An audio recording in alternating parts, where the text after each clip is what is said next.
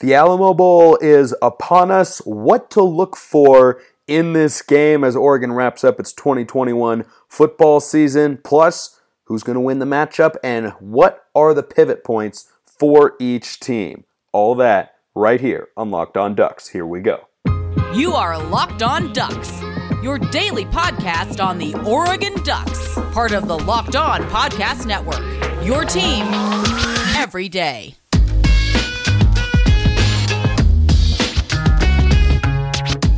Yes, it is that time. Once again, it's Locked On Ducks. I'm Spencer McLaughlin, your host. Thank you for making this your first listen every single day. It's part of the Locked On Podcast Network, your number one source to stay up to date with your team every weekday. Remember to like and subscribe if you have not already. Please leave a five star review on Apple Podcasts or wherever you're listening to this show right now. So the Alamo Bowl is upon us. Boy, I feel like that college football season went by in the blink of an eye, didn't it? I mean, Oregon has already played 13 games. This will be game number 14, all played in calendar year 2021.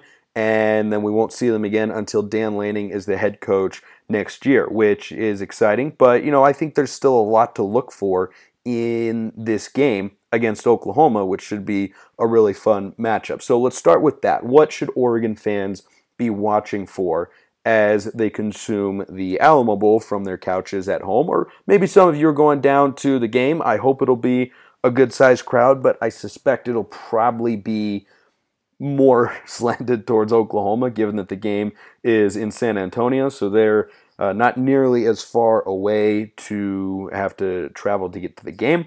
But I'm sure Duck fans will still uh, will still show up in decent numbers, and you know, as I've been talking about, there are Duck fans all over the place, and hopefully that uh, that proves to be true in the Alamo Bowl this week. But few things to look for. Talked about this yesterday on the pod extensively. If you missed it, go back and listen. But Travis Dye is expected to play at running back, and he is 42 yards away from becoming the fifth Oregon running back in Duck history to reach 3,000 for his career, which is a pretty tremendous feat. That's the number one thing that uh, that Duck fans will want to maybe look out for from a statistical perspective. But as you look ahead to the future of this Oregon football program and where it's going to head and who's going to play and who's going to be impactful, this is a great opportunity for a lot of different guys.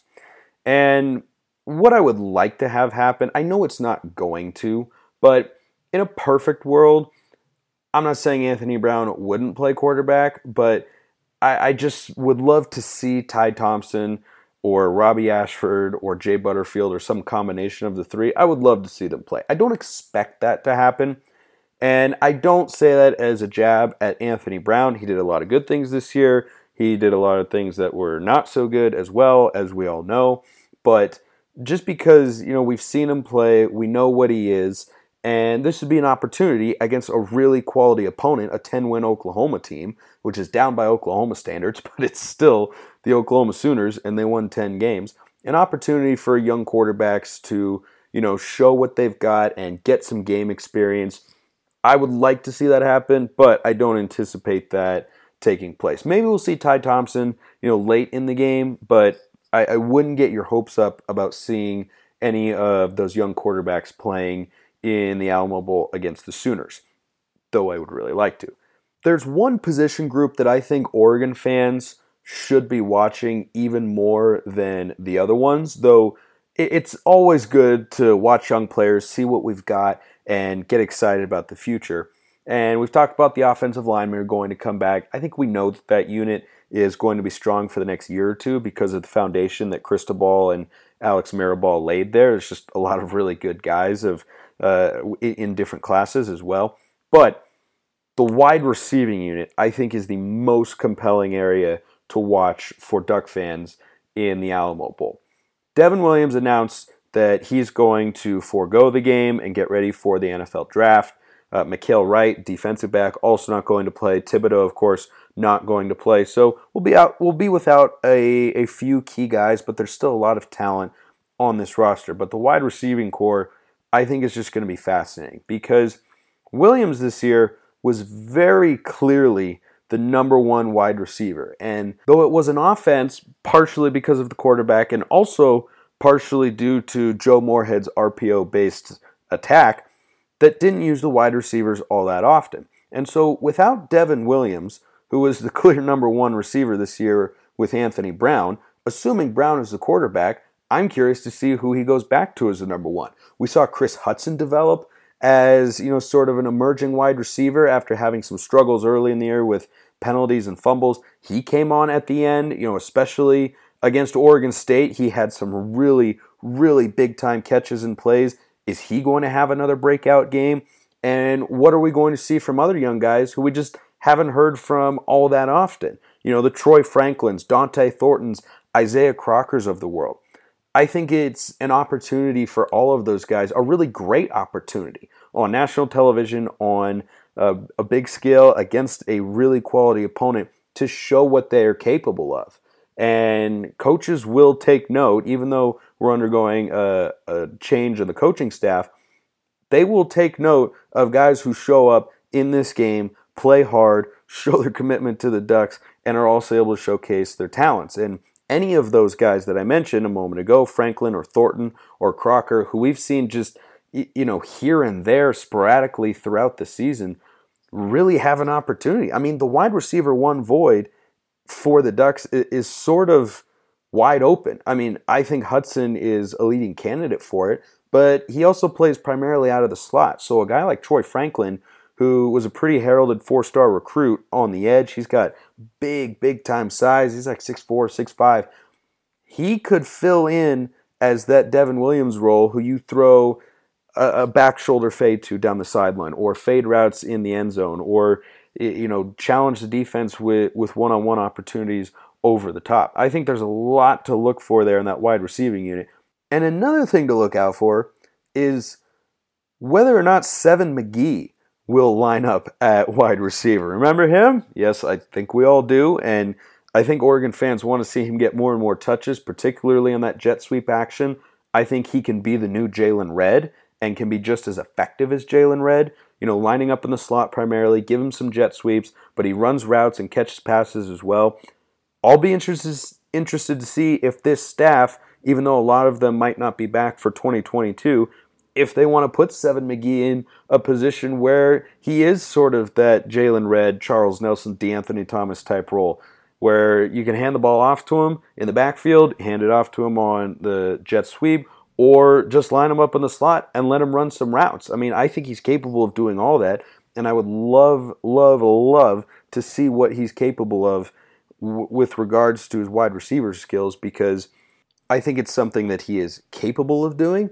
I also think it's been a role Oregon has always had in the offense in the last few years, and I think a lot of offenses have that sort of hybrid running back wide receiver guy. So that's something to look for, and, and which wide receivers who are purely wide receivers are going to step up is why I think the wide receiving unit is far and away the most interesting to watch. I think the quarterback would be if they said we're going to play Anthony Brown, you know, in the first half, give him his final half of college football, then play, you know, whoever has moved up to number two in the depth chart at the quarterback position. I looked at the two deep a couple days ago. It was either Ty Thompson or Jay Butterfield, they said, as the number two quarterback. So we'll see how all of that plays out. But I, I just think the wide receiving corps could give Duck fans a lot of hope because, on the whole, it was sort of an underutilized position this year because there was so much talent. And then it was unfortunate that Pittman entered the portal right as Jaylon Redd and Johnny Johnson III got hurt because they were really good guys. You hate to see their careers end that way. Both supremely talented, had some really big moments during their time in Oregon. But there's a lot to look for on the edge on offense, and I'll be interested to see how that all plays out. Game preview is coming up, but first, we take a break. It's the new year, so that means New Year's resolutions. If yours is about getting fit or eating healthier, make sure you include Built Bar in your plan. Built Bar is the protein bar that tastes like a candy bar, maybe even better than a candy bar. Built Bar makes it easier to stick to your resolution. Because it tastes so good, you'll want to eat it, unlike other protein bars, which can be chalky or waxy or taste like a chemical spill. You want to eat healthy, but it just gets so boring. By week three, you might be thinking, this is just not worth it. Where's the chocolate? Built bars are covered in 100% real chocolate. 130 calories, 4 grams of sugar, 4 net carbs, and 17 grams of protein. Even if you're not a huge fan of working out, you can at least eat something that tastes good and is good for you. That way, when you enjoy a delicious Built Bar, you can almost count it as a workout. Go to built.com, use promo code, and get 15% off your order. Use promo code LOCKED15 for 15% off at built.com. All right, so now let's get to the actual game itself and the matchup with Oklahoma. And by the way, the Alamo Bowl has always been a, uh, a pretty solid competitive bowl game between the Pac 12 and the Big 12. There have been some really epic games, one of which took place in 2015 that we're just not going to mention. But this is somehow the first time in the history of this game that both teams have had double digit wins, which is kind of an interesting stat because it's always been a solid bowl game, but it's just the way that the Big 12 and Pac 12 standings have, uh, have, have shaken out over the years. So you've got a couple of 10 win teams, and there's a lot of interesting notes about Oregon and Oklahoma meeting in this game. And the first is that neither one of these teams really feels like they just had a 10 win season. I mean, the Ducks have lost two of their last three games in blowout fashion, and Oklahoma barely got by Kansas this year. But hey, the Jayhawks are a really, really tough team to beat. Just ask Texas. But, you know, Oregon also had the loss to Stanford. They barely beat Arizona and Cal at home. I know the Arizona score ended up like 44 to 17 or whatever it was but it, it was closer than that for most of it. So both these teams are sort of in that spot. They're both undergoing coaching changes. They both had 10 win seasons that were seen as disappointments. And really, neither fan base is in a mood where it feels like they just had a 10 win season. But you look up and they did. Privileges of being a, a well run and historically competitive, at least in the last 20 years or so, football program. You look up, you say, oh, look, we got 10 wins, and you can feel, eh, that was just okay, could have been more. But both teams are going to be playing with coaches and staffs who, you know, mostly won't be on the sideline in opening day 2022. And I've got nothing at all against Bryan McClendon, the Oregon passing game coordinator and wide receivers coach, who's the interim head coach. I'm just saying I'm slightly disappointed I'm okay. I'm majorly disappointed that they didn't get Mike Bellotti to come be the interim head coach just to go up against Bob Stoops because this is the first time Oregon and Oklahoma have met since 2006.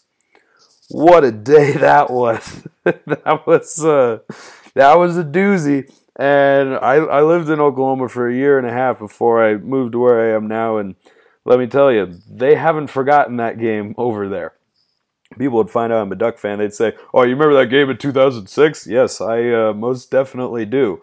What a day it was!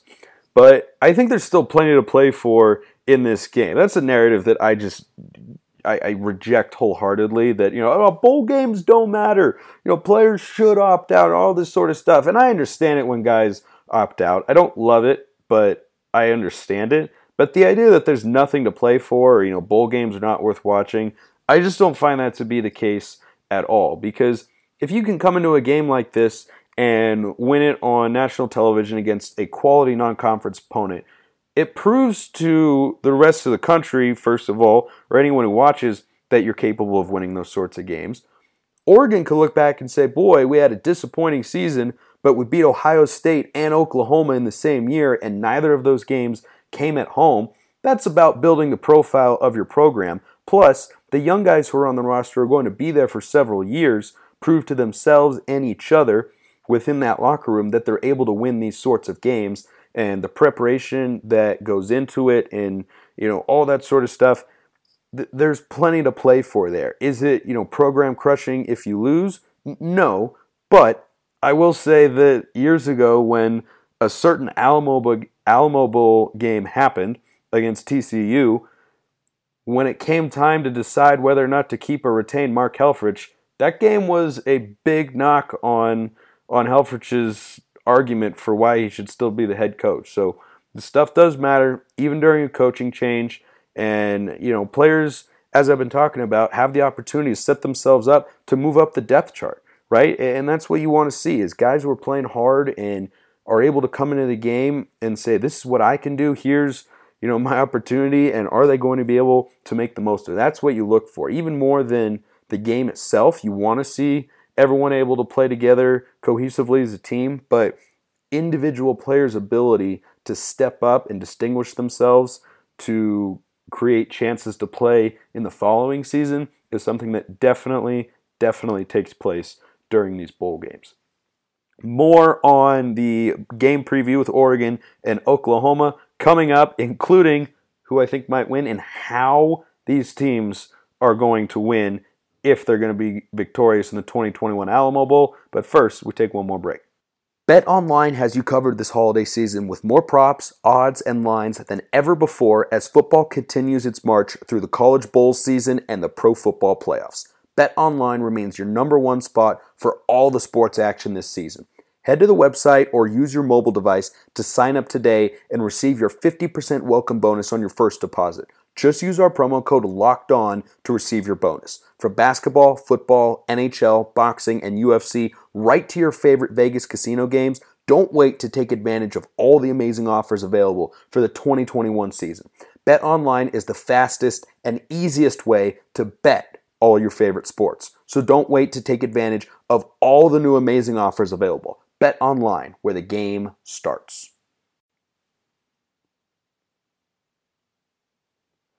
All right, so the game itself, ESPN Power Index actually loves Oklahoma in this game. I think part of that is due to the fact that it's being played in Texas. So, you know, however big the crowd is, it'll be at least 75 25 Oklahoma versus Oregon fans, I would guess.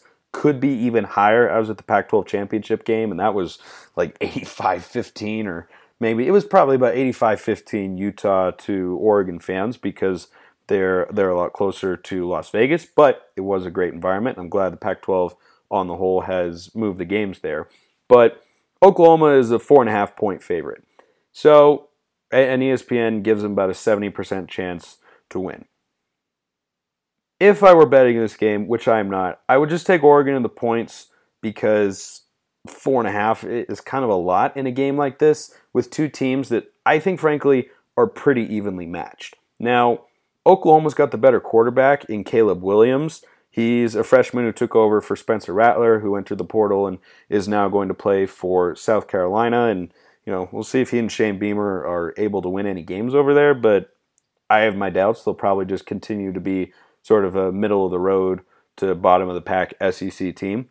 But Oregon, I think, has the better defense in this game. I don't know that it's even close. Even without Kayvon Thibodeaux, there's more talent on that Oregon defense than there is on the Oklahoma defense. But Oklahoma, their offense is definitely shown to be more explosive at times this year, and they've had more consistent quarterback play. Now, they've also been rotating Williams and Rattler in and out at times, but now they can't do that, and they're all in on Caleb Williams, and I understand that. But I think Oregon has a good chance to win this game if they can they can hit their breaking point. This is what I this is what I call uh, breaking points. Is if this happens, in my mind, the odds that that team wins is going to increase by a lot. For Oregon, they've outgained their opponents this year on the ground by an average of 73 yards a game, and that's with a rush defense that has been pretty flimsy at times. So if Oregon, who averages about 200 ish rushing yards a game.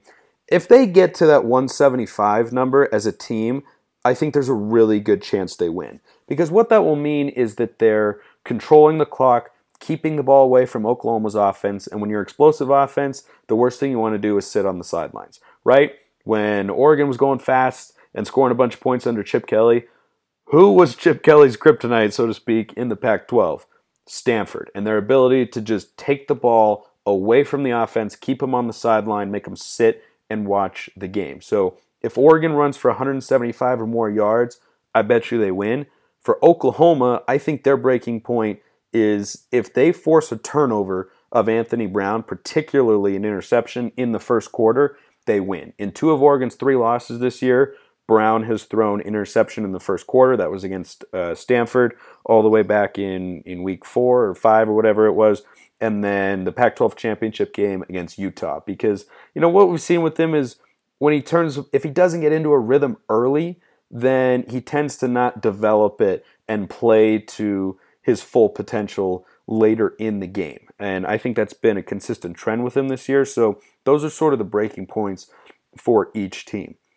As far as predictions go, this is such a hard game to to predict in, in, terms of who's going to actually win the game. You know, forget the spread and whatnot. In terms of who's actually going to win, it could be a lot about momentum. You know, because in a game like this, when you have coaching turnover and both teams came up short of what their ultimate goals were this season, if a team gets down early, I, I think it's going to be pretty hard to come back in this game. So whoever scores first and gets the momentum I think is going to have even more of an advantage than than they normally would. And Oregon has not been known to get off to those sorts of starts. So while I want the Ducks to win, I, I would probably, if if you forced me to pick, again, I, I would stay away from it if I could. But if you forced me to pick, I'd actually probably think Oklahoma is going to win, if not only because it's essentially going to be a home game, or at least more of a home game for them and Oregon this year just hasn't shown an ability to win on the road or in neutral site games. They just haven't shown up for one yet. And you know, maybe Mario Cristobal and the staff leaving, maybe that's the motivation they need to, you know, show what they can do and that it wasn't just all about one guy. But I think that that's a lot to ask to go that far versus how far Oklahoma is going to have to travel. And, you know, just based on Oregon's history on the road, I, I, again, I want Oregon to win. Of course, I want them to win every game from now until the end of time. But I would probably lean towards Oklahoma. I think the seventy percent that ESPN FPI, that's Football Power Index, has got for the Sooners, I think that's too high. I, I would put it closer down to sixty. But you know, the geographical advantage is definitely going Oklahoma's way, and I, I just think they're mostly even, and they have different strengths, but you know, on the whole, they're football teams that have been flawed a little bit this year. And if this was being played on the West Coast, I'd probably think Oregon has the advantage. But because it's all the way over in Texas, I think it's uh, it, it could be a really really difficult game. But you know, tons to watch, tons to play for, and I'm really really excited to see you know who emerges at the wide receiver position, and also whether or not we see any of those quarterbacks. I don't think we will in terms of the quarterbacks. But I I think that it's possible we could see one later in the game. So I won't I won't give up all hope with uh, with respect to the quarterback position. Also, good test for the defense. Kayvon Thibodeaux's not going to play. Mykael Wright's not going to play. Guys have to step up, and I think it's a great opportunity for those guys to show what they can do and get Oregon fans excited about the 2022 football season. I appreciate everyone listening. Like and subscribe if you have not already. Have a wonderful rest of your day and go Ducks.